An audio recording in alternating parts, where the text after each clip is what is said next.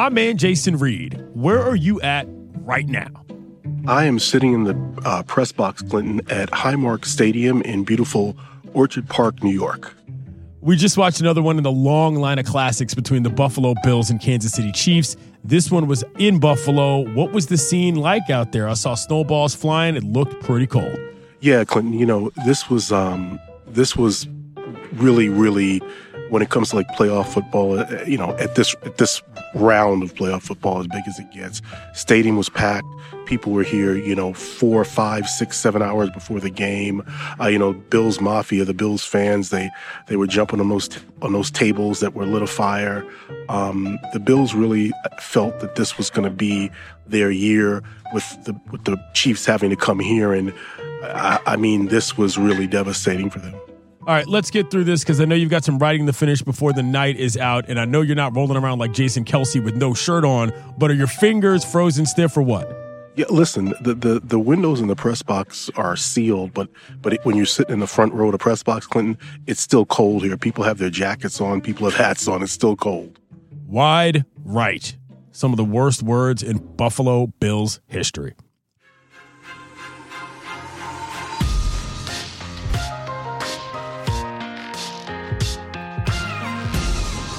The matchups are set as the divisional round of the playoffs fades off into the rearview mirror, leaving us with our NFL Final Four. The Ravens, the Chiefs, the 49ers, and the Lions all vying for a shot at heading to Las Vegas for the Super Bowl. But first, ESPN senior NFL writer Jason Reid explains how they got there through the divisional round. I'm Clinton Yates. It's Monday, January 22nd. This is ESPN Daily.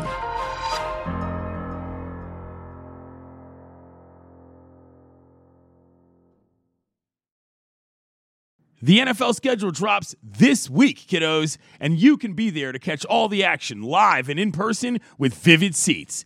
Experience every touchdown, every tackle, and every eye popping play of your favorite team. And to kick it off, Vivid Seats, the official ticketing partner of ESPN, is offering you $20 off your first $200 ticket purchase with code DAILY. That's code DAILY. Download the app or visit vividseats.com today. Vivid Seats, experience it live.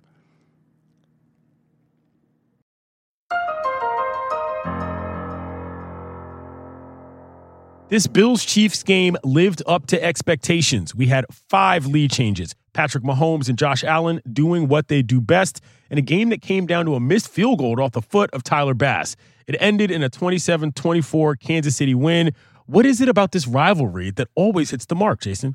Well, you know, Clinton, it starts with great quarterbacks. I mean, you, you've got Patrick Mahomes, who's the best player in the league. He's not going to win the MVP award this year. That's going to go to Lamar Jackson, but he's the best player in the league. You have Josh Allen, who is just a complete monster. Uh, I mean, you know, you talk about quarterback play. That's what it's all about in the NFL. And it starts with these two phenomenal quarterbacks who are on the field here tonight again. You told us last week, Jason, the Chiefs weren't going to run away with this and they weren't going to put up 40 points. Their path to victory was to get it into the 20s, play great defense, and rely on their kicker and have Mahomes do just enough. Is what you saw tonight what you envisioned? Yeah, totally. I, I mean, look, Clinton, I didn't know who was going to win the game. I'm never good with predicting those types of things, but I thought that, like you said, that if, if Kansas City did the things we talked about last week, I thought they had a chance. The thing is, is that the Kansas City wide receivers, Clinton, as you know, have really struggled this year. But Marquez Valdes Scantling had his best game of the season. On first down, Mahomes going with a long ball. What a catch! MVS this time has it. Travis Kelce stepped up. They're going to throw a tight end screen left to Kelce, trying to angle to the far pylon, stretching out. Does he have it? Does he have it? Yeah. It's a touchdown, Kansas City, and it breaks the record as Kelce able to get his elbow touching the pylon on the far front side. The, the offense was crisp. They ran the ball. And if Mecole Hardman doesn't fumble that ball late in the game going into the end zone, the Chiefs win by double digits.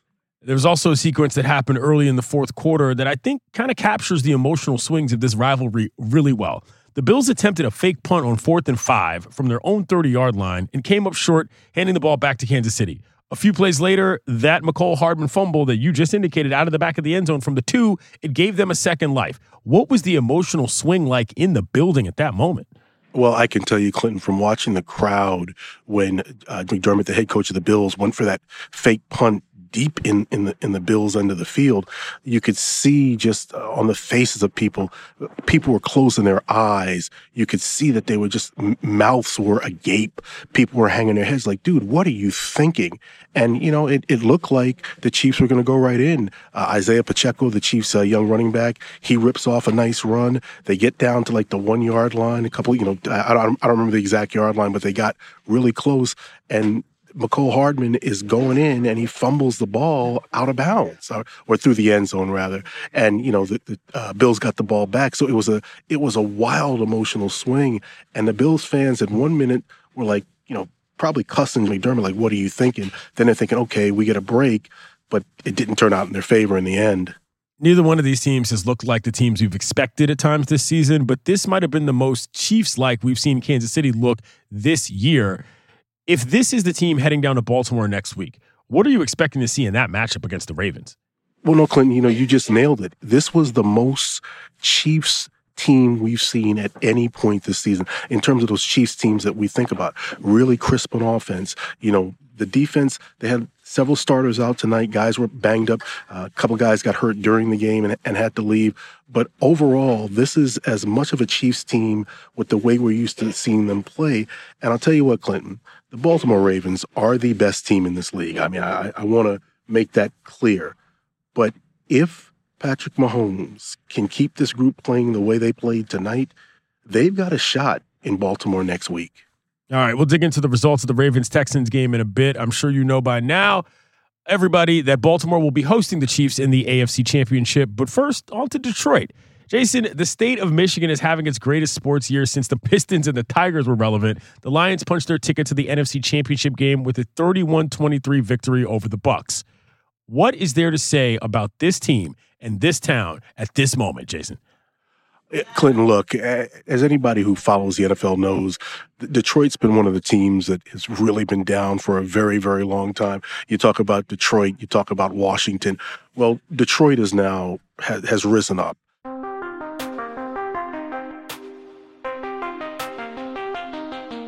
Dan Campbell, the head coach, Brad Holmes, the GM, have done just such a wonderful job of building this program. And you see what they did today. Jared Goff, you know, he, he, he comes over in the, in, in the trade for Matthew Stafford. He's got them into the NFC Championship game. You know, they, they, they've got young talent all over offense. They've got young talent on defense. And you look at it, Clinton, and it's like, it's really one of those great stories. Even if, even if you're not a fan of the Lions or you know you don't live in that part of the country, you can root for this team that has been out of it for so long, and now they are a force in the NFL. that culture that Dan Campbell's created and this Lions team, it's hard not to think about that opening press conference, three year anniversary of which is Sunday. But I don't want to focus on all that kneecap stuff, but rather how he ended on that quote before long, we're going to be the last one standing. All right. That's going to be the mentality. It is really hard to watch this team and not see that mentality at play. And also, what is it like seeing a guy who first was looked at as somewhat ridiculous getting to a point of utmost respectability? I'm going to be very candid with you. For full disclosure, when he made the comments about biting off the kneecaps and chewing off the ears, I was like, Are you serious? Did they hire this guy? But you know what? You, you have to give people an opportunity. And what this guy has shown, Clinton, is that he is one hell of a head coach.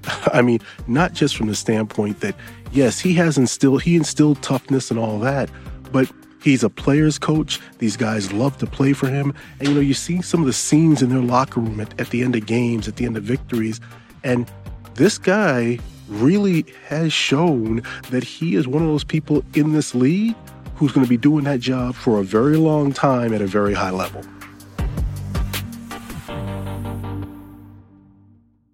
Jared Goff leading this Lions team to the NFC Championship joins a short list of QBs to take two teams to the championship round this century. Goff was nearly perfect in the fourth quarter on Sunday 11 of 12 for 131 yards and a touchdown. How does he lead this offense so effectively, especially heading into San Francisco next week?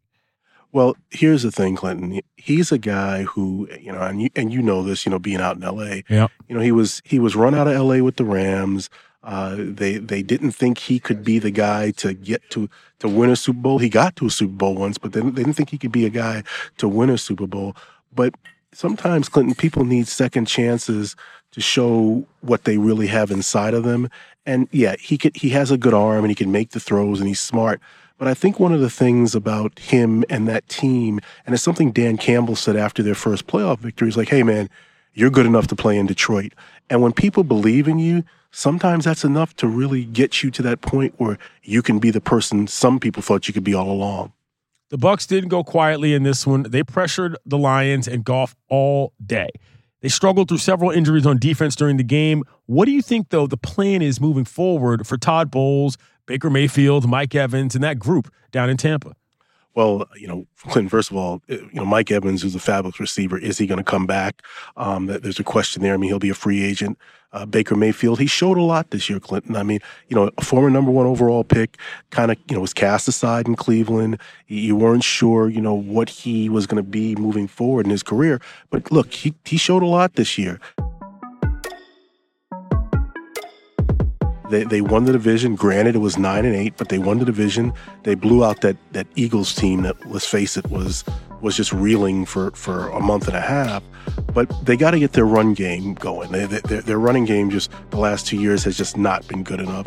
Um, and when you think about what they're going to be, that division. There's so many questions about that division. I think they'll have a. They'll, I think they'll have a chance to be in that mix to win the division again.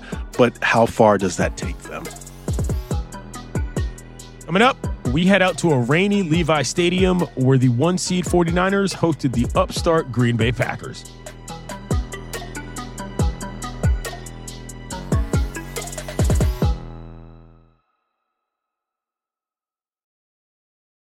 Delicious meat, nutritious. In the snack that packs a real protein punch, Wonderful Pistachios, one of the highest protein nuts out there. Each one ounce serving has six grams of protein giving you over 10% of your daily value. Trust me, I've been eating them like there's no tomorrow all week. Wonderful pistachios also come in a variety of flavors and sizes, perfect for enjoying with your family and friends or taking them with you on the go. And you, like me, are on the go a lot, taking the kids to school, hopping from meeting to meeting, shopping for groceries, whatever it may be. Well, the good news is not only are Wonderful Pistachios a complete protein providing all nine essential amino acids, they're also great for all your adventures. So whether you're a pistachio purist who loves cracking open every nut, or you prefer the convenience of no shells pistachios, Wonderful Pistachios has got you covered.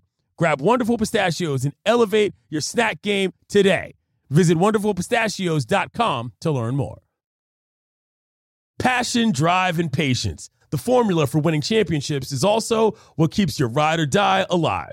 eBay Motors has everything you need to maintain your vehicle and level it up to peak performance superchargers, roof racks, exhaust kits, LED headlights, and more. Whether you're into speed, power, or style, eBay Motors has you covered. With over 122 million parts for your number one ride or die, you'll always find exactly what you're looking for. And with eBay Guaranteed Fit, your part is guaranteed to fit your ride every time or your money back.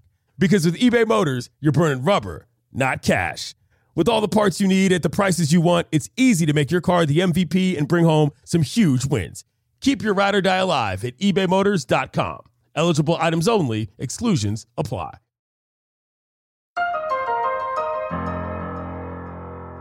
Okay, Jason, you were good enough to chat with us before heading out into the snow in Buffalo.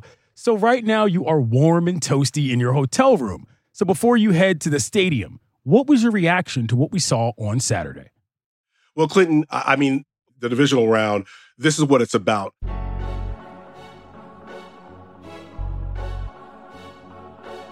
Lamar Jackson leading the Baltimore Ravens to a blowout victory over the Texans. He's going to be the MVP this year, or he should be the MVP. And he played the way you would expect an MVP to play with what's on the line right now. Jackson keeps Stanley in front of him. Touchdown, Lamar. Clinton, we move to the later game, that you know, the Niners against the Packers.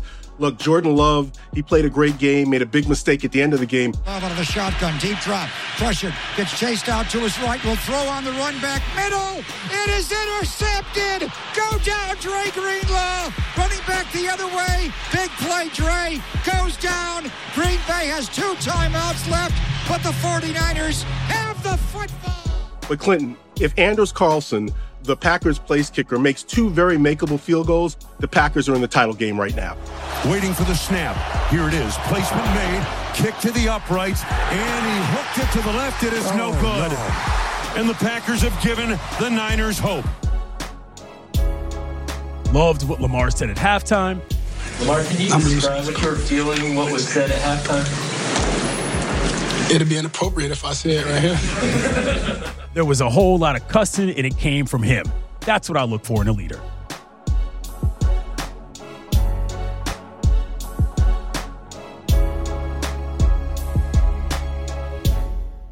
All right, let's jump in to Packers Niners.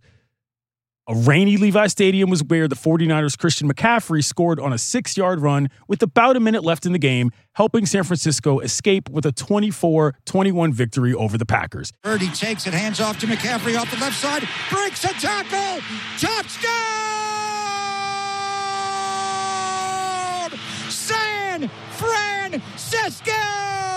Take me into that final drive, Jason. The Niners, they got it done. What'd you see? Well, Clinton, look, a lot of people talk about Brock Purdy not being a superstar quarterback. He has superstar playmakers and a superstar offensive line and a superstar defense. And they say that he's really just a game manager. Well, look, he got it done. He was he didn't have his greatest game up until that point, but on that final drive where he had to distribute the ball and then hand it to Christian McCaffrey to get that ball in the end zone, he did what he needed to do. On that final drive, executed, played very well. We have too many good players, man, on this team.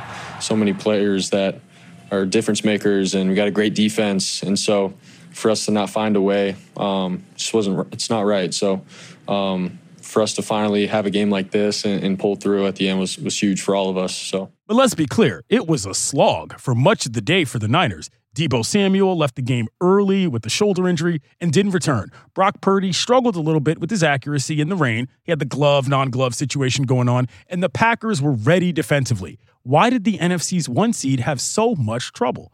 Well, look, Jordan Love is an outstanding quarterback. I mean, when you talk about the rising quarterbacks in this game, beginning from week 11 until last night's game, he had thrown 21 touchdown passes, only one interception.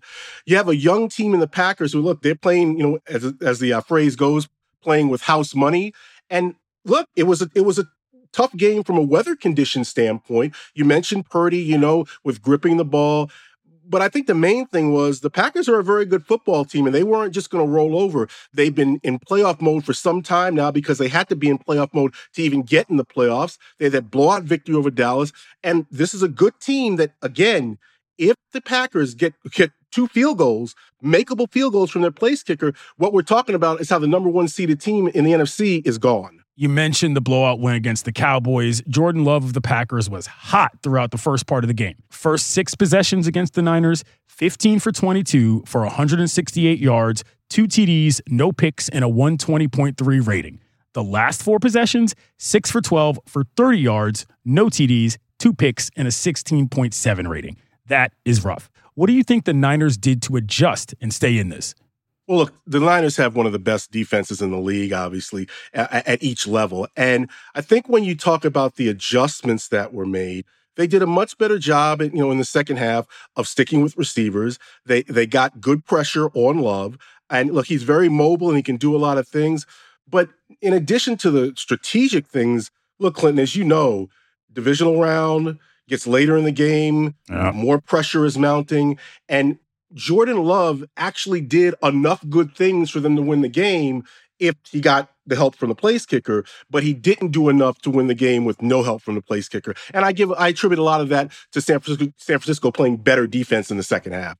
Okay, let's get back to the Niners. There's been a good deal of criticism thrown Purdy's way. People insisting that he's a game manager, his situation is greater than his abilities. But when it was crunch time, he was able to lead the team to success. How do you think his performance on that final drive will shape the narrative overall of what we think of Mr. Irrelevant going into the NFC Championship game? Well, Clinton, in, in this league, if you're a quarterback, you're judged on what you do at this time of the year. If, if your team is fortunate enough to get into this position, the great quarterbacks in this league lead their teams to Super Bowls. I mean, that's just the way it is. There are other criteria, and that's not always fair because there's a lot of factors that go into whether or not a team reaches Super Bowl. But quarterbacks get an outsized share of the credit and the blame at this time of the year, really all the time, but especially at this time of the year. I think when you look at what Purdy did, the narrative moving forward, Clinton, is going to be like, hey, he got it done in a big time in the playoffs. Now, the 49ers have several tests coming up, in, you know, starting with this NFC championship game. So, I, I mean, it's not like the narrative is fully formed yet, but hey, it's a pretty good start. He was six for seven for 47 yards with two carries for 11 yards on that final game winning drive. Before that, he was 17 for 32 with 205 yards. That dude stepped up. Okay, let us move to Houston versus Baltimore. So the first team that punched its ticket into the championship round was the Baltimore Ravens. They beat the Houston Texans 34 to 10, but that score isn't really indicative of how close this game was, particularly in the first half. How did things look from your view? Well, in the first half, the Ravens did not play as well as the Ravens were capable of playing. I mean, Clinton, you know what this team can do when when they're on top of their game, when offensively and defensively. Yeah. But at halftime, you could tell that they came out and they were so angry at themselves. I think everybody's just kind of a little, little edgy. You know, we all we all a little edgy. I mean, we're excited for the opportunity, but we're we're edgy and we're mad. You know, we got a lot to prove, and I felt that was kind of the feeling in the locker room at the game, and everybody just kind of just took a deep breath and said, "All right, you know, it's it's zero to zero. Gave up a big punt return." It's our game to go win. We got to go take it. Look, I felt bad for the Texans because I, I, thought to myself, when I saw how the, the Ravens came out, I knew this game was going to be a blowout, and it actually wound up being a blowout the Texans are an outstanding young team. They got a great young quarterback in CJ Stroud, but they just weren't a match for the Ravens as determined as the Ravens came out after halftime. There's this narrative that Lamar Jackson needed to perform at a high level this postseason to truly confirm that he was on a new level. He's had a little bit of a history of struggling in playoff games, and early on, he was not that sharp he was blitzed on 69% of his dropbacks, which is a career high. First half, five for nine for 41 yards in the air and three sacks. Second half, seven of eight, 64 yards in the air and zero sacks. How did Houston contain him? And ultimately, how do you think he adjusted? Well, I think, you know, DeMeco Ryans the head coach of the Houston Texans. He's one of the best defensive minds in the league. He was the San Francisco 49ers defensive coordinator last year. The guy is just outstanding. And they did a good job, especially with the blitz. I mean, DeMeco Ryan blitzed a lot, which is not something he does, but he changed up his tendencies. Third down and 11 out of the shotgun. Jackson in trouble. Still going. Finally brought down by Christian Harris. So he did a very good job with that in the first half. I think in the second half, again, Lamar was not going to lose this playoff game. Lamar knows the chatter. He knows what people say about him. One in three going into this playoffs this year, had never won a home playoff game. I really don't care about what people say. You know, I'm, I'm trying to win um, day in, day out. Every time I'm on that field, I'm trying to play to the best of my ability. Those guys just had, you know, had our team number in the past, but it's a different team, like I've been saying, and we just got to stay locked in on what's ahead of us. As great as DeMeco Ryans' plan was, Lamar Jackson's ability was greater in the end. Okay. CJ Stroud, the Texans' fantastic rookie quarterback, looked human in a way that he hadn't for much of the season. He was unable to lead his offense to a touchdown on Saturday. What happened with Stroud, and how did the Ravens shut him down? Yeah, Clinton, the Ravens also did the same thing when they played earlier in the year. I mean, this is a guy who should be the AP Offensive Rookie of the Year. The Texans hit gold in drafting him. He has been everything that they hoped for and more. But you're talking about a defense that led the league with 60 sacks, had the lowest points against average this season, force the most turnovers. They they just get after it with four guys rushing. They don't need to blitz, okay? They can send four guys and put pressure. And just like they did earlier in the season, they got pressure on him again in this game, which isn't to be unexpected. I mean, this is a this is a fabulous defense at every level of the defense. Yeah, I know he didn't look great, but the future is bright for the Houston Texans.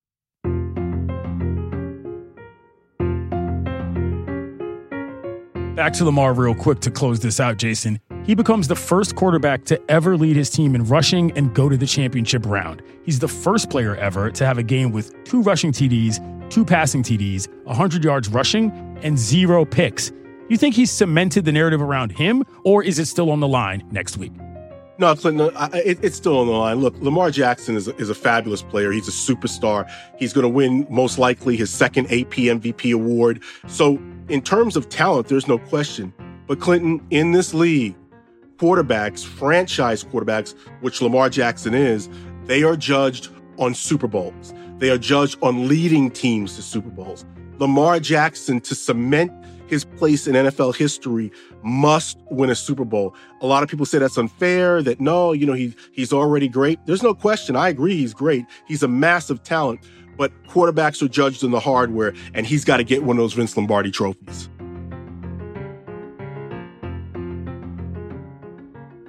Thank you, Jason. Hey, thank you, Clinton. I'm Clinton Yates. This has been ESPN Daily. We'll talk to you tomorrow, kiddos.